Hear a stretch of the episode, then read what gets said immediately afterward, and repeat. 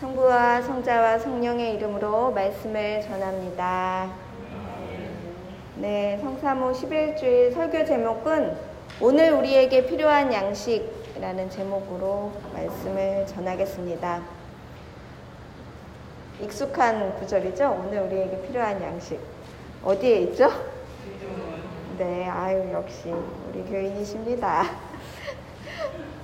수요일마다 교회 몇 분들이 성경 낭독을 계속 하고 있어요. 직접 만나서 하는 건 아니고 예, 온라인 상에서 같이 낭독을 하고 있는데 성경 구절을 읽고 있으면 그 구절 구절이 스며들어서 내 마음을 새롭게 하는 걸 느끼게 됩니다. 한 시간 정도 읽다 보면 그런 거죠.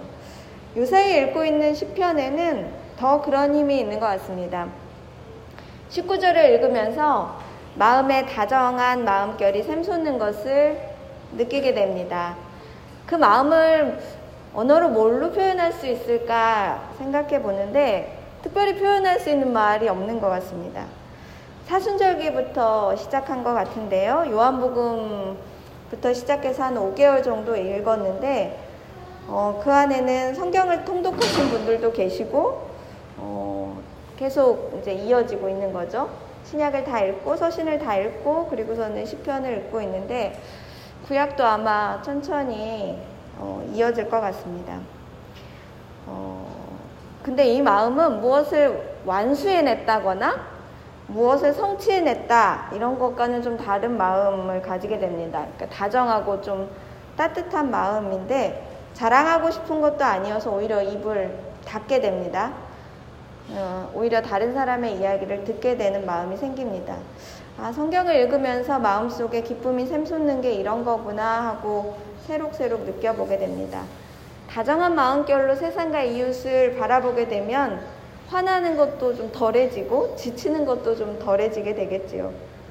가끔 성경을 읽으면서 하느님께 기도할 때 우리는 그 기도를 원하는 것을 요구하는 것에 머무는 것으로 생각할 때가 있습니다. 그러니까 절실하면 절실할수록 더 그러죠. 자판기나 또는 인출기처럼 내가 이거 드릴 테니까 주님 저한테 이거 주세요. 그러니까 하느님하고 거래하는 거죠. 내 요구를 하느님 들어주시 이렇게 들어주세요. 내가 기도하면 하나님 들어주시겠지. 이렇게 대가성으로 무언가를 생각하게 할 때가 있습니다. 그런데 실제로는 우리가 상상하지 못하는 마음결을 가지게 하는 일이다. 기도를 이렇게 설명하고 싶습니다. 그러니까 죄 가운데 있지만 다시 빛으로 나갈 수 있는 희망 같은 거죠. 아, 나 부끄럽구나 못 나가 이러는 상태에서 그래도 하느님 곁으로 나아가 보겠다라는 용기가 생기는 거죠. 사실은 하느님은 우리에게 내게 원하시는 거, 주려고 하시는 것은 다른 것일 때가 많습니다. 내가 요구하는 게 분명히 그걸 놓고 기도했는데 이상하게 문은 다른 쪽으로 열릴 때가 있습니다. 기도를 오래 하신 분들이 고백을, 이런 고백을 참 많이 해요. 전 그거 놓고 기도했는데 어떻게 다른 게 열리더라고요. 이런 얘기를 많이 하거든요. 시를 읽는 고운 마음결, 상처에도 굳건히 일어나 또 연대의 마음을 가지는 것, 시련을 마주하지 않게 하는 것이 아니라 시련 속에서도 다시 일어나 길을 떠나는 것이라는 걸 알게 됩니다. 예, 나를 보내신 분을 잊지 않는 거죠. 예, 나를 보내신 분을 잊지 않는 거. 어, 제 강의에서 이렇게 표현했습니다. 나를 음, 다른 두 방향이 내게 침투하고 있는 것이 주기도문을 외우는 것이다. 하늘을 향한 운동과 땅을 향한 운동이 교차하는 그 지점이 주기도문을 읽을 때 일어난다. 이렇게 얘기합니다.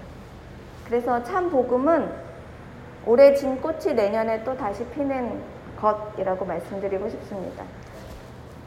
상사화가 제대에 받쳐졌죠?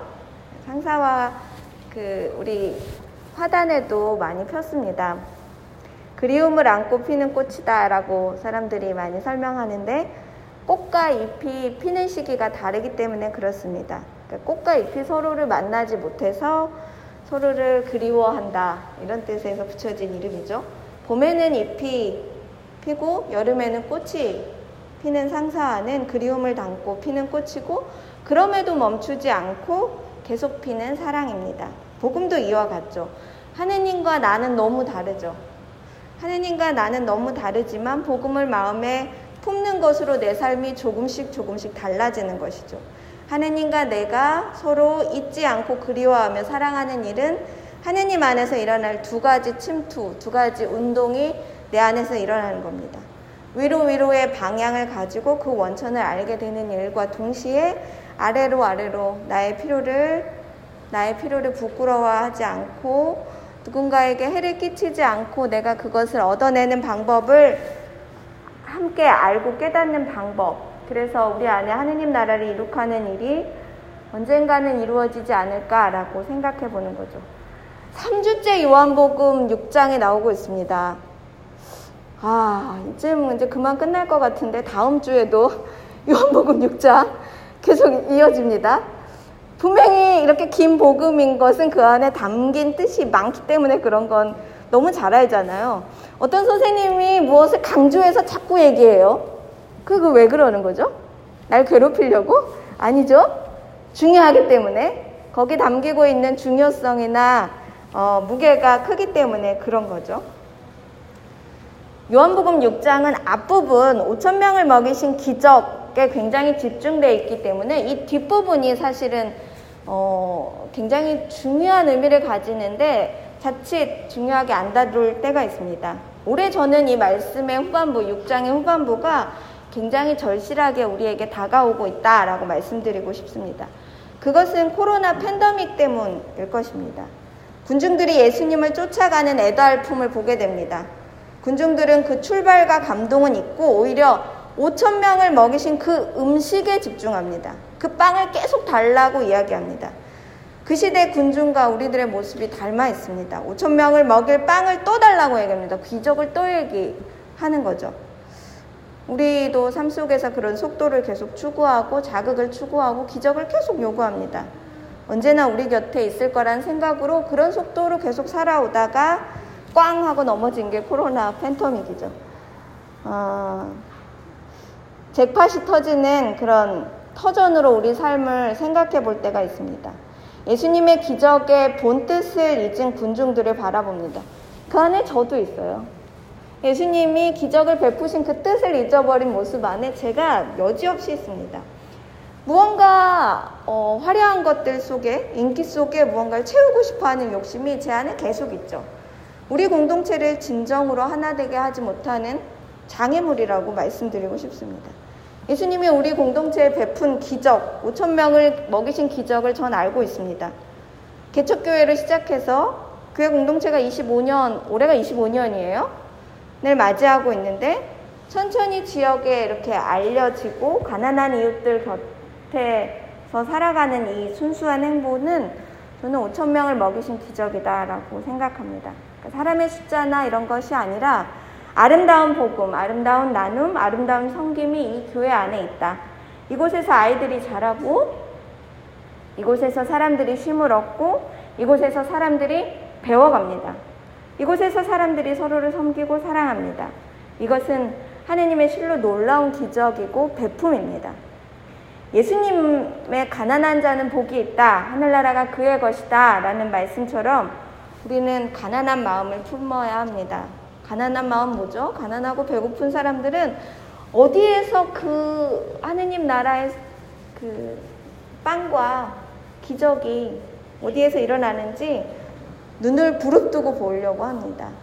그 시작, 그 출발, 그 원천을 잊지 않으려고 하죠. 오늘 복음서는 그 원천을 가르쳐 주는 첫 줄로 시작합니다. 하늘에서 내려온 빵. 하늘에서 내려온 빵을 잊어버리지 말아라. 너희가 받은 것은 모두 하늘에서 왔으니 다른 마음을 품지 마라. 그거 하늘에서 왔지 니게 아니다. 공동체의 것이니 너희의 소유가 될 수 없다. 너희가 만약에 소유하게 되면 자유롭게 되지 못한다. 가난한 마음을 품어라. 가난한 마음은 어린이의 마음입니다. 말씀을 듣고 금방 가진 것을 다 털어서 내놓아서 5천 명 다 같이 먹인 그 마음.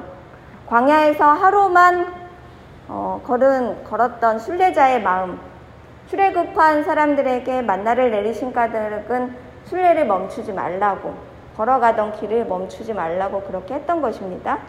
내가 어디서 왔는지 모르는 사람은 걸어가지 못합니다. 가다 멈추죠. 5천 명을 먹이신 기적을 통해서 예수님 무엇을 전하고 싶었나 하고 돌아보게 됩니다. 길을 잃고 허덕이는 이들에게 식사를 차려주는 일로 뭐를 전하기 위해서 그랬을까? 왜 많은 기적 중에 하필이면은 밥 먹이는 기적을 베풀었을까? 왜 그랬을까요? 건물을 세우는 건 어떻습니까? 길을 내거나 금은부화가 막 이렇게 떨어지는 건 어때요? 저 원시대에 가면 해마다 그 얘기를 듣습니다. 어떤 어, 은사가 깊은 분이 교회 와서 기도했는데 이가 썩은 이가 금리로 바뀌었다. 이런 기적. 이거 한번 생각해보죠.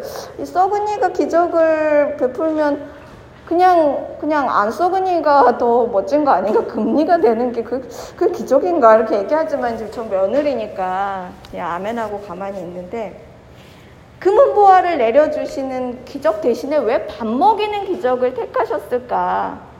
라는 거죠. 5천 명, 5천 명이 사실 넘는 거죠. 남자만 5천 명이니까. 그 사람들을 어린이가 봉헌한 빵과 물고기로 살려놓죠. 마음을 송두리째 빼앗아 가시고, 어, 예수님만 보게 돼요. 그 배고팠던 사람들이 다 예수님만 집중하게 된 사건이 밥 먹는 거예요. 왜 그러냐면 우리는 다 먹고 살아야 하기 때문에 그렇습니다. 누구나 다 먹어야 삽니다. 어제와 또 다가오는 토요일에 진행하는 강의와 모임의 주제는 주의 기도입니다. 우리가 구하는 모든 것은 다 하늘에서 내려온 것임을 잊지 않게 하는 기도가 주의 기도라고 배웠죠.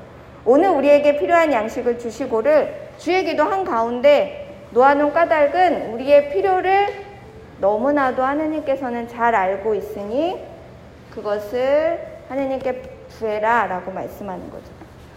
그분께 우리의 필요를 채우기 위해 우리의 왕이 되주세요. 우리에게 기적을 우리가 필요할 때 베풀어 주세요. 라고 말을 하게 됩니다. 아니면 또 계속 빵을 달라고 찡찡거릴 수 있습니다. 그럴 때 예수님이 택하신 모습은 도망가시는 거예요. 산으로 도망갔고 갈릴레아 호수 저편으로 도망갑니다. 바다만큼 먼 곳으로 도망갔다고 얘기하잖아요. 그 거리, 예수님과 나와의 거리, 내가 바라는 것과 하느님 바라시는 게 이렇게 다르구나 라는 것을 우리는 보게 됩니다. 예수님은 우리에게 거룩한 밥상을 함께 나누기를 원하십니다. 본질을 잊지 않고 너희의 목마름과 배고픔이 해결될 그 통로는 하늘을 기억하는 것이다 라고 얘기합니다. 우리는 성체 성사를 드리는 그것도 날마다 생략되어 있지만 날마다 성체 성사를 드리는 교단입니다. 우리가 함께 드리는 이 성체 성사는 영원한 생명을 누리게 하는 것입니다. 이 거룩한 생산, 성사는 영원한 생명을 함께 있으며 공동체는 그것을 잊지 않고 어, 지켜내야 한다라는 것을 담고 있습니다. 5천 명을 먹이신 기적은 이 전과 이후를 같이 봐야 됩니다. 일을 하기 전의 마음과 일을 하고 나서의 마음을 가다듬기 위해서 반드시 어떤 무게감 있는 일을 하시는 분들은 요한복음 6장에 전부 다 통째로 읽어야 됩니다. 5천 명을 먹이신 기적만 구할 것이 아니라 5천 명을 먹고 나서 예수님이 사람들에게 애써서 얘기해 주려고 했던 그 구절을 놓치지 말아야 합니다. 주님 저에게 기적을 베푸소서 그리고 그 기적을 잊지 말게 하소서. 성체성사의 앞 뒤를 따르는 봉헌 봉헌하잖아요. 성체성사 바로 전에 그리고 나서 성체성사 하고 나면 고백이 일어납니다. 당신에게 있습니다. 영원한 생명이 어디에서 오는지 보라를 정확히 말씀하시는 겁니다.